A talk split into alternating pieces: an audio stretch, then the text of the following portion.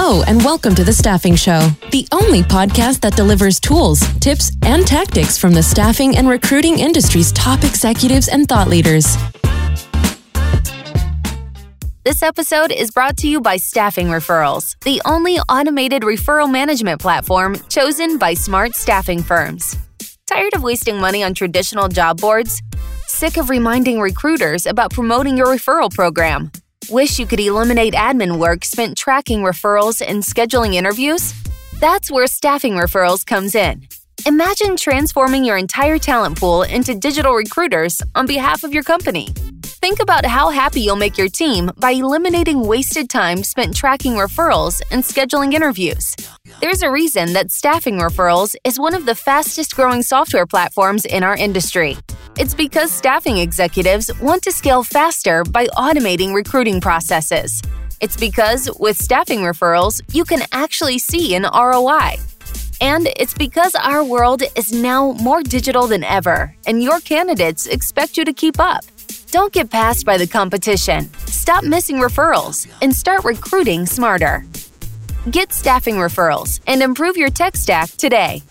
To claim one free month, visit www.staffingreferrals.com slash show. That's staffingreferrals.com slash show. Hello, everyone, and thank you again for joining us for another episode of The Staffing Show. Excited to be joined today by Josh Pines of Sirenum. Josh, why don't you go ahead and give a quick intro about yourself and how you got into the staffing industry? Sure. Thanks so much, David. As mentioned, I'm from Sirenum. I'm the co-founder and head of marketing and corporate development at Sirenum. I've been working on this with our CEO and founder since the summer of 2014. So some time. In the past, I've put in some time in the sort of online agency worker marketplace world, spending some time at GLG, Gerson Lehrman Group is the world's largest expert network, and also kicked the clock at Korn Ferry early, early, early in my career in a year that didn't start with a two. Benjamin and I were introduced. Benjamin was the MD, managing director of a small um, mid-sized staffing agency here in London and had built a technology platform to essentially run the operations of his business and was looking to turn that into a product for the staffing industry, actually for anybody managing any employers of shift workers, but obviously coming from the staffing industry. And he spent nearly a decade in the space. That was a key market for us right out of the gate. That's great. And it's always interesting when you have founders or staffing agencies who kind of scratch their own itch with the product and then go to market with it down the road. Is the staffing agency itself still alive? Did this kind of take over as the main product? Yes. yeah. You know, it's still an important beta customer for us as we spin up new ideas, new features, new functionality. And they're focused on the transportation industry. So also as we think about things that are relevant for the rail or buses, for example, placing staff in those spaces, they're a great resource for us. So we talk a lot about staffing IQ when we hire and train, but also working with our clients to tap into their staffing IQ. And that's a great example. What was the initial kind of challenge or frustration that led to the creation of Sirenum? Yeah, it's a great question, David. So, as I mentioned, it's focused on the transportation industry and sort of a bunch of adjacent stuff. So, security and events that are usually in and around either train stations, bus stations, stadiums, etc. And Benjamin and the team were invited to pitch to provide staff for the 2012 Olympic Games here in London.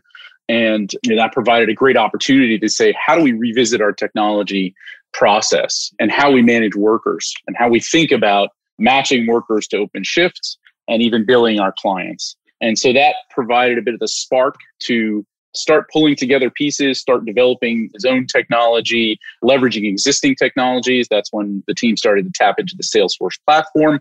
And eventually, through the trial and error, the lessons learned over a decade of managing these workers in multiple shifts, multiple job types, high complexity, high compliance type work, you know, that turned into the platform that would become Sirenum. And from his perspective and from that business's proactive perspective, it had a 10x, 8 to 10x growth impact on their business. Wow. Um, you know, 75% faster payroll processing, you know, lots of really concrete impacts. And his clients started asking, hey, can we use that too? And so initially, before Benjamin and I got connected, he thought he would just be selling it to his clients. But it was very quickly, it became apparent that other staffing agencies. You know, selling to the competition actually was where the future lied for him and the team. And here we are now with a team of about 65 people focused, dedicated on Sirenum, with people all over working on it. And it's been a heck of a ride. That is pretty great and sounds like a lot of good growth. With that, I know you work across multiple verticals, you work with a lot of different staffing agencies. Are there any kind of new trends that you're seeing as we're kind of coming out of, well, uh, depending on where you're located, but you know, starting to come out of lockdown in some ways, depending on yeah. the location. But we have a global audience, right? So uh, sorry those of you who aren't, but no, it's a great question because uh, you know one of the things that's one of our overarching part of our mission statement, part of our driving thought process is whatever we do, we like to try to make sure that it's applicable. So anything that, from the technology we build to how we implement to how we support and the customer success we drive for any shift worker in any industry in any country in the world. And it's that flexibility that allows us to service some of the largest and most diversified staffing agencies in the world. Because if you have a dedicated solution for the hospitality agency industry, rather, you're not going to be able to service an entire Randstad, Manpower, etc., because they'll only be relevant to their hospitality brand. And so we knew that for us to be most valuable to our clients, regardless of the industry. So you mentioned multiple industries, multiple sectors. It's within staffing and without. So we service those transportation companies that I mentioned earlier that Yep. Benjamin was you know, direct hire transportation, direct hire care, direct hire construction, etc. Those are important players for us. And it also helps us build a more complete and thorough set of products because our suite of products is impacted and influenced by the input from our clients, regardless of their industry, because there's valuable lessons in how is the process of placing a worker? How do you know what's important? And also what country information is important, right? Rules and regulations in Belgium are different from California, which are different from Rhode Island. And the only way to kind of get that right is to be willing and able to service anybody in, in any of those spaces in any sector. It makes for a very complicated matrix of, yeah. as I lead marketing and I have to think about the matrix of location, sector, it gets very complicated. We launched a campaign just yesterday aimed at the Dutch logistics staffing market. So, you know, you, you start to get very winnowed down there, but we're excited to be able to service them just as well as we service the California healthcare market and the UK construction market. That's great. And one of the other things that you and I had kind of touched on in previous conversations is you'd brought up kind of the concept of online staffing agencies, brick and mortar versus digital agencies. And I thought you kind of had some interesting thoughts on kind of the higher level trends and how people are approaching the market and approaching building a staffing agency. And I'm just going to wonder if you could share a little bit about that, how you see the differences between those models. Those of you who were listening who were on the executive forum, North American executive forum from the SIA earlier this year, I'm sure you heard that term digital agency or digitally transformed agency enough for a lifetime. But our takeaway and our suspicion and our hypothesis for years now and it just feels like we reached a tipping point or an inflection point in the market during the pandemic is that the digitized agency is ready for its close up. It's time for it. That is a traditional bricks and mortar agency with the right technology and advanced and evolved processes. It's ready for it to compete against the online agencies, the, for lack of a better term, the Ubers of the world, those worker marketplaces that are usually industry specific, as uh, sometimes they might be like industrial oriented. There's been loads of them popping up. And the challenge there is that they're able to, because they've been built with technology first, do things that, you know, processes faster and cheaper than the bricks and mortar agencies typically have done that. But they lack the marketing clout. They lack, without raising millions of dollars, of course, they lack the existing relationships with clients, with workers. So they have to raise a lot of money to do that. And I think we like to wave that flag to those bricks and mortar agencies and remind them, you've got these great assets. You're lacking the technology and the matching processes to compete. And that's where we can come in and help you and Uberize your business. Maybe a loaded question, but who do you think is going to win? The digitized agency or the that, online staffing? Or do you think they're just going to merge into one or the other and have to kind of blend their models? What's your take? So I think convergence is happening already. I think there's going to be a lot. I think you talk to the people at the SIA, they would certainly posit that convergence is a big part of what's going to happen in the market. And that's why it's important to leverage your existing strengths that have legs. So some existing strengths don't have legs in, in the new model, but the existing relationships with your pools of workers, if you can, you know, engage them, keep them happy, retain them, that is a huge asset. You know, the reason why you see job today ads and Uber ads and Deliveroo ads on every bus or every train station all across the world is because they need to market the heck out of their business to be able to get enough people to compete against you as a brick and mortar agency. And so hey, what can we do? Let's better engage and retain our workers. They've got to get them in the door. We've got huge pools of workers we're not tapping into. I'll share an interesting stat, David. One of our clients, very large, diversified agency, had a bench of already onboarded workers that was a five to one ratio with workers that are working. So think about that. They paid to recruit, onboard, sign up contracts five times as many people as those who are actually working. So how can they very easily improve their profitability. Just give them a little work, give them a little communication, give them a little training. It's not like they have to even get them 40 hours a week, by the way. Um, exactly. But when you start running your business more efficiently, that becomes a lot easier, right? We know that for decades, there's been a challenge in the temporary staffing business of people giving shifts to you know their friends or just whoever's at the top of the list. And that created this whole sort of bottom pool of untapped resources. And they get frustrated and they go to another agency. You know i think i heard on one of your other podcasts the typical travel nurse is a sort of associated with three different agencies at a minimum right? And we see that as well. In fact we service big name competitors where we know because the workers downloaded the app that they're working for both agencies and there's nothing wrong with that. But that means you're in competition to keep that worker engaged and retain that worker so that they look to you first when they want to get a shift, so that they respond when you send out a shift. Yeah, that, makes a lot of sense. And one of the things that you kind of touched on there was the importance of building off the relationships you have. And the one thought that I've had for a while about kind of staffing as a whole is you, when you look at how people approach software, one of the key metrics is customer lifetime value. You're looking at mm-hmm. renewals, mm-hmm. you're looking at retention. It's one of the main metrics that investors are looking at when they're valuing your business. And then you come into over to staffing and renewals are a thing, but most people are looking at, or not, maybe not most anymore. I think it's changing, but instead of looking at what is the like called candidate lifetime value, you know, how many renewals mm-hmm. can you get from this person? What is the actual value of this contract? And focusing more. I mean, I think that's where the Herefish the sense like this you know shift towards marketing automation and really kind of the candidate experience is happening in a pretty major way. But i think it's an interesting concept and something that maybe more staffing firms should spend time modeling out what the candidate lifetime value is. Yeah we talk a lot about utilization right? Utilization you've got this pool of workers. Am i leveraging that pool of workers to the best of my and their ability? And there's some simple workshops that we do with our clients to understand where are they leaking right? They've got leaks in their operations and they've got leaks in the sort of process. If you think of it, my last business was essentially an ERP for the clinical research industry. It's a company called Medidata Solutions. And we like to think about that, that as well. There's a kind of ERP across a shift or across a lifetime of a worker working for an agency.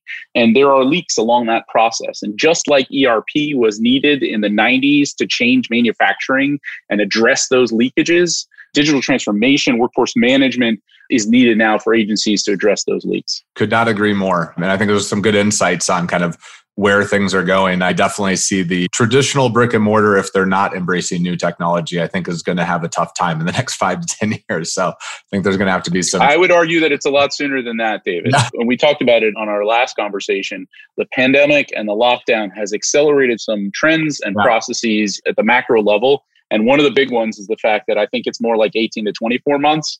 If you are not adopting processes and supporting technologies to digitize your business, you're going to lose that profitability so quickly.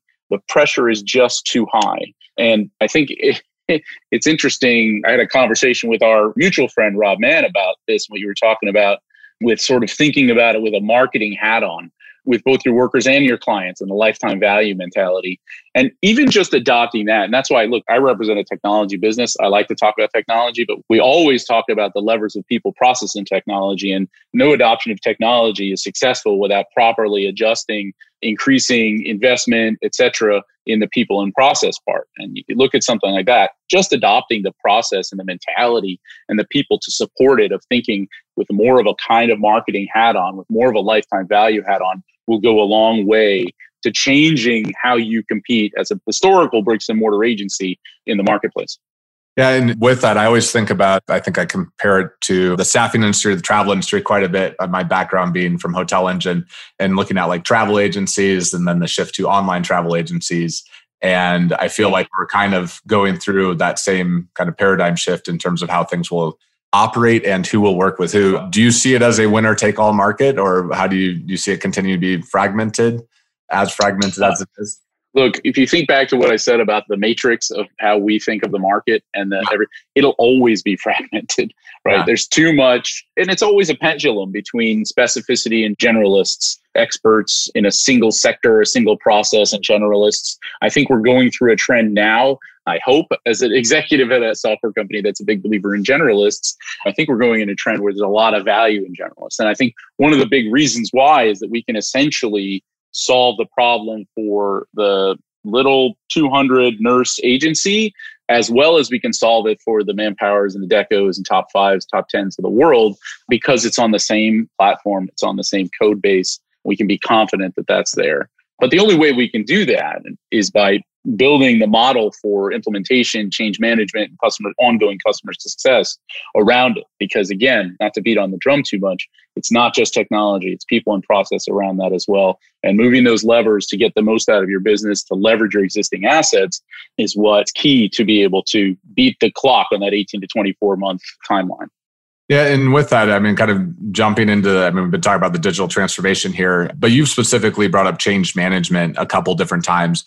And I know talking with multiple staffing execs that that is, I've watched a lot of staffing firms where they buy the new shiny thing. I always say it's like they're buying the best gym membership and access to a personal trainer sometimes nobody shows up and they're the same weight. Oh my God. That's, the same that weight, a great metaphor. They're the same weight six months later saying, what happened? And it's like, well, you do actually have to use the equipment and show up to the lesson.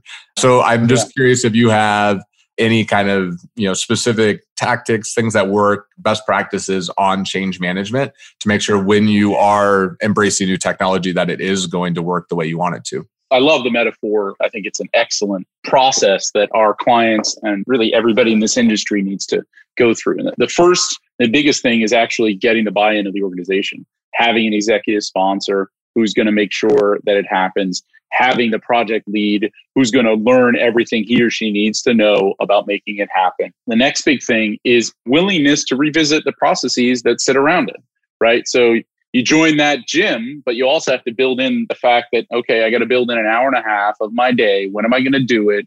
How am I going to get to the gym? Am I going to shower there? If you don't think of those things, you end up doing it haphazardly and you don't reach your goals. I think working with people you trust is really important. We do that as we go to market. We work with loads of partners to make sure that we can help with that change management. We bring a lot of expertise on our team. That staffing IQ is something we're really proud of hundreds of years of experience in the staffing industry. But the truth is, our implementation partners and some of our strategic sort of architecture partners go a long way to driving that trust with our prospects and clients so that they can take that leap of faith and say, yes, I'm going to revisit it. Because if you truly adopt a technology like Sirenum or really loads of players in this market, even not specifically competing in the sort of digitization, but lots of stuff. You mentioned Herefish, even just adopting some of the chatbots that are so popular these days in the staffing industry, you have to take that leap of faith and say, you know what, our org chart may look different in six months. This process that I've grown so accustomed to in processing payroll, interpreting time, capturing time, getting the timesheets from my clients, it just may not exist anymore. The process now will drive something else. You need to adopt a culture of analytics, right? You can't digitize your business, any business, but especially a business like an agency, without saying, we have to listen to the numbers more now. We have to think about what's valuable from the numbers, and we have to use that to improve. A culture of improvement. That's a big adoption. There's a lot of people in this industry who've been in it for a lot of years who are not comfortable with that. They're happy calling every customer on Thursday night to get physical copies of physical timesheets faxed to them so that they can process payroll. And you need a team of 10 people to do it. And that takes hours and hours. It's always wrong. The clients are unhappy. The workers are unhappy. You know, there's nothing that upsets people more than payroll inquiries or payroll queries, depending on what country you're in. workers hate it. Payroll team hates it, clients hate it. Yep. Wouldn't it be better if you could get rid of that and focus those resources on some other step in the process that needs human interaction? So there's a willingness to adopt and adapt that's really crucial to driving success of a project like a digital transformation project. I could not agree more. And I've actually uh, just kind of I've seen recently some people are like, oh yeah, we're willing to adopt the product where we all agree that we want this product, but we are going to use it with the exact same process that we've always used, and we're not going to change any of our processes. And it's like the adapt part is, I think, a key component that you just mentioned there, and I think it's something to keep in mind is that yes, it's good when something accelerates or improves the current process, but it also might need to change the process a little bit and probably change it for the better. So I think that's a key component there. Yeah, I'll share it one quick anecdote that really gets to that. And we have two customers here in the UK that are direct competitors in a single sector. One very much took the mentality of we're going to take it whole hog. We're going to look into every possible way to revisit our processes and we're going to adopt all the best pieces of your technology and adapt our process to meet that. The other one said, we just want to digitize our business. And by the way, this is where I think it's really important to think about the difference between digitize your business and digitally transform your business. Digitize just means you take your process and you put it on a computer or you put it on an internet instead of on your own computer, right? So the two companies doing the same basic thing. In this case, they're placing substitute t-shirts, right? So that the head teacher, the dean, whatever, makes a call in the morning or sends an email or puts, if they're using all the technology, puts a request on our customer portal I need a third grade math teacher, I need a sixth grade English teacher, whatever it is. And one says, okay, our regular process is to send a phone call. So now we've digitized our business, we will send emails to everybody. The other one said, hey, we need a shift distribution tool because that's much more efficient, that's much faster. You can guess which one has gained in market share and which one has stayed flat. You can guess which one has grown in gross profit 24,000 pounds, so 35, $36,000 a year per recruiter, and which one is basically wow. just on the That's same amazing. growth track. In this case, it's not rocket science. It's maybe it's computer science. It's so dramatic, yeah. the difference, because the challenge is in a business like that, it's this kind of spurts of speed, right? Because you need to find a replacement quickly. You need to find a substitute quickly. In general, you're mostly just dealing with relationship with customers and with workers. But then every morning you've got this rush and what's the best way to do that? To automate, to digitize, and to self service. And one thing we haven't talked about yet is the role of self service for clients and for workers. And if you're willing to adopt that, you can fill a placement instead of 45 minutes, which was the median before, but now down to under 10 minutes and a fastest time of four seconds. Four seconds we, we, we, sort of joked with them that that had to be like the equivalent of a butt dial. I want to know how the four second one happened. How is that even possible? Tell me. Yeah. And they use it in their marketing. So they talk about the ability to place you as a worker when they market to teachers in under 10 seconds. And if you think about that as a value proposition to a teacher who's looking for extra gigs, right? Extra few hours a week to say, wow, I can sit on my couch, drinking my morning coffee, I get a shift, I accept it. I mean, that's the kind of Xanadu vision that like Uber had to drivers in 2012, whenever it was when things really picked up, that like, wow, that's how I want to work, right? We talk a lot about how the pandemic made working from home, working whenever you want to work, become much more popular. But the vast, vast majority of the half million or so workers on the Sirenum platform, they still have to go somewhere to do their work, right? We talked about during the pandemic, we're powering the essential workforce. And that essential workforce still has to be somewhere. They can't sit behind a laptop at home. They never sit behind a laptop for work purposes, whether it's doctors and nurses or teachers or cleaners or picker packers in logistics facilities. And this gives them a taste of that. Oh, I can work when and where I want to work. I can choose not to take a shift. We were talking about it before about the impact of unlimited PTO and holiday and kind of, oh, well, I can work here. I can take that time. I cannot take you know, typically a nurse doesn't have that flexibility. They get a schedule of shifts for three months, 13 weeks, six months, whatever it is, and they kind of have to beg to beg off it. But giving the power to them, that self-service power is huge. And if you think back to my point about how do you engage and retain the workforce? What's the biggest thing in white collar? Although we're both wearing black collar today. What's the biggest thing in white collar? Is engage your workforce. Let them know you care about them. Let them choose where and when to work. Well, why can't we bring that? It's going to be analogous, not going to be the same, but analogous benefit and impact to these shift workers, to the what we call the dynamic workforce. Yeah, and I, I, think just to add to that is like the candidate experience is becoming it is paramount, and also the expectations are shifting drastically. The pandemic accelerated that flexibility And I've seen repeatedly it's people want more time, they want flexibility, they don't want to go back to the job as they knew it before. I mean, I think that's uh, it's a lot of those things going on. And it was an SIA article maybe about a month ago. It was like 70% of people plan to leave their job in the next year, something wild like that. Or plan yeah, they, I think they're calling it the great resignation or something. wow. Yeah, it's there was some really crazy stat. There was another one that came out recently. It was in the something 40 some percent of people who said, I'm considering in the next 12 months leaving my job because they're being asked to go back to the office or work regular hours again. And they're like, oh, I don't do that. I also, if you're listening to this, think about that. That is your team. Your employees are part of that 70%. And you might want to talk yeah, to by them the way, what they need. Because I think the thing that what I kind of feel, I mean, it's anecdotal, but I feel there's a, everybody has been pushed, workloads have increased, and now we're coming out of it. And instead of coming back with like, wow, we did it, let's all like take a moment and breathe and here's some rewards. I think a lot of people are just continuing that pressure. And I feel like you almost have to give back and say, all right, like we made it through that period. What do we want to look like going forward together? But I think that's definitely yeah. maybe a moment to talk with your team and take that stat to heart. so. Uh, you bring up something interesting embedded in that comment, David, and that is that a lot of this stuff that I'm talking about applies to the recruiters in your agencies as well. They want to be working from home when it's easy to work from home. They want to be able to work with cool technology and feel like that they're right. I mean, I saw it the first week of the pandemic. My wife happens to work as a recruiter as well. She works as a permanent placement recruiter in the legal industry, right? So she's placing law partners here in the UK. And, you know, that first week, they didn't have any real technology, nothing in the cloud. So nothing worked. Everybody had to get Citrix or some kind of VPN access. This first three, four weeks, she got nothing done because they didn't have hmm. the technology or the process to support them. And thankfully, it's gotten better. And it was funny because we as a business, and I mentioned to you in our last chat, you know, I've been in the technology business for the most part for 20 plus years. I've been working from home and using video conferencing for most of that time. We had no real change from March 18th to March 19th or whatever that day was that everybody stopped going to the office.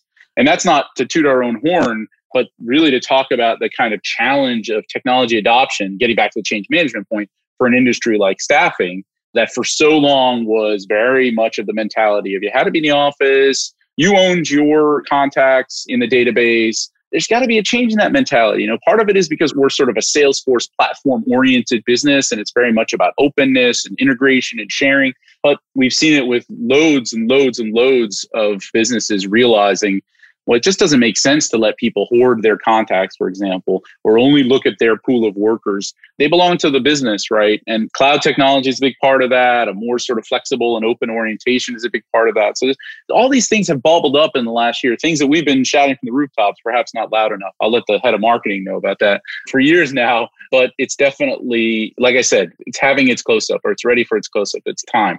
It is time. It is time for sure. And and with that, we're going to shift gears a little bit as well. You had mentioned we were talking about VMSs earlier, and I know every time I talk with an executive in the staffing industry, they're always it can be quite the sore topic. We did a survey about it a, few, a year ago. I don't think people always love their VMS platform. That said, they do help with efficiency, and there's a lot of benefits that people see by using VMSs and participating with them. But where do you think, what shift do you see happening kind of with where the vendor management system market is going? It's a great question because I think, to your point, you mentioned the survey before.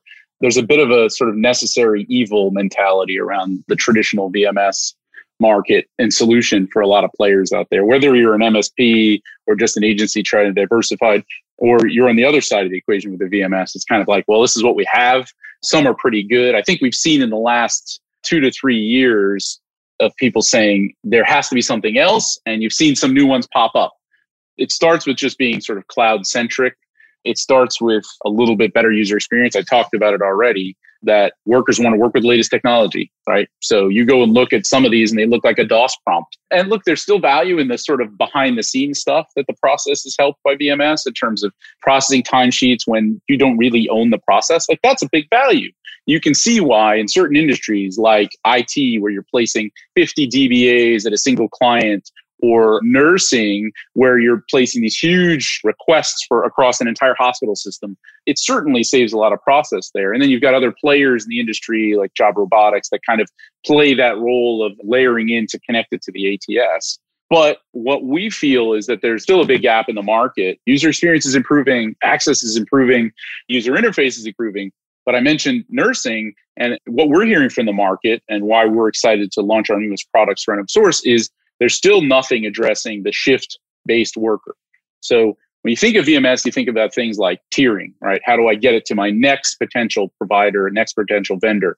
You also think about how do I get the requests in? But if those requests are just at sort of the job level, I need a nurse rather than I need a nurse for these 70 shifts, because at the end of the day, they still work shifts. You're still doing a ton of manual work. And you add that into the equation with this idea that the MSP market is kind of entering this new zone of growth and enthusiasm. And we're certainly hearing it here in the UK. I think it's the same in the US. We're excited to try to learn more about that market, but also address it.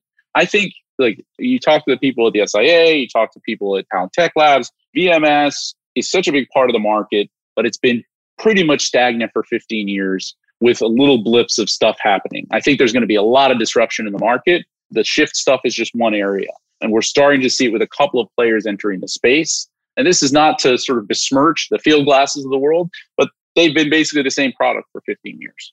And customers, I think, want more on both sides of the equation. You know, the interesting thing about VMS is it's kind of by definition a platform because it's about connecting these two parts or multiple parts of an equation, one to many, many to many, etc. And I think, you know, we're hearing from our customers a demand for something better, something more. And with that, I mean, you mentioned the shift based component of it. How does that I mean, what specific things are changing, or do you want to give a little preview to what's coming up for Sirenum in terms of product release? Well, I think I think the use case is pretty clear, David. It's one of these.